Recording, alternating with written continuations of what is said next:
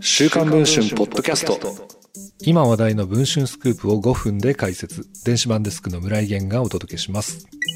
さて今日紹介する記事はこちらの記事です。山田太郎文科学政務官が国会開会前夜にラブホ写真。山田氏は約5年前に出会い自然と男女の中になりました。これは週刊文春のスクープ速報ですけれども岸田政権の山田太郎文部科学政務官が国会の開会前夜に20代後半の女性とラブホテルに行くなど不倫関係に陥ってたことが分かりました。山田氏はですね編集部の事実確認に応じてですね事実関係を認め自然と男女の中になったなどと回答をしています。山田氏ですけれども、2010年の参議院選挙でみんなの党の比例候補として初出馬し、2012年に繰り上げ当選を果たしています。2016年の参議院選挙には新党改革の推薦候補として出馬し、落選したものの約29万票を獲得しています。2019年の参議院選挙では自民党から出馬し、約54万票を得て2期目の当選を果たしました。岸田政権の発足に伴って2021年10月にですね、デジタル大臣政務官兼内閣府大臣政務官に就任。そして今年9月の内閣改造で文部科学大臣政務官兼復興大臣政務官に就任したということです。そんな山田氏ですが、子ども家庭庁創設に動くなど子ども政策には熱心だと言いまして、関連の著書もあるほどです。少子化対策に力を注いでいる岸田首相もその手腕に期待をし、重責を委ねたという形で今回の就任になりました。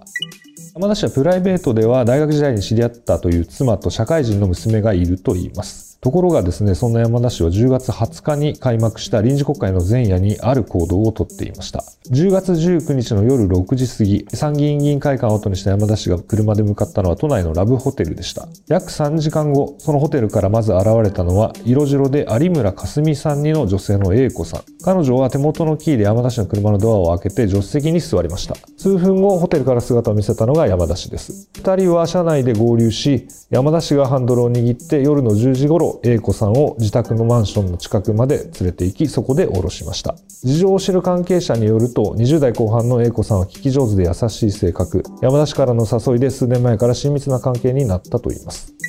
週刊文春の編集部は10月22日の夜に A 子さんに取材をかけました。A 子さん取材に対し山田氏との肉体関係を認めました。一方、山田氏は同日の夜に電話で週刊文春の取材に対し、10月19日の召集日前日の夜どこにいたかと聞いたところ、木曜日、ちょっと待ってください。木曜日、ちょっとわからないんですけど、などと語りました。ラブホテルにいたことについては記憶がないと語っています。しかし、改めてですね、山田氏の事務所に書面で事実確認を求めたところ、10月24日の夕方、電話での主張を翻して次のような回答を寄せました。10月19日の夜に A 子さんとラブホテルに行き、自宅近くまで送り届けたことは事実です。女性とは知り合いの紹介で約5年前に出会い、以後食事をする間柄になりました。食事をしたり様々な相談に乗ったりする関係を数年続けるうちに自然と男女の中になりましたが、頻度については月1回あるかないかぐらいだと思います。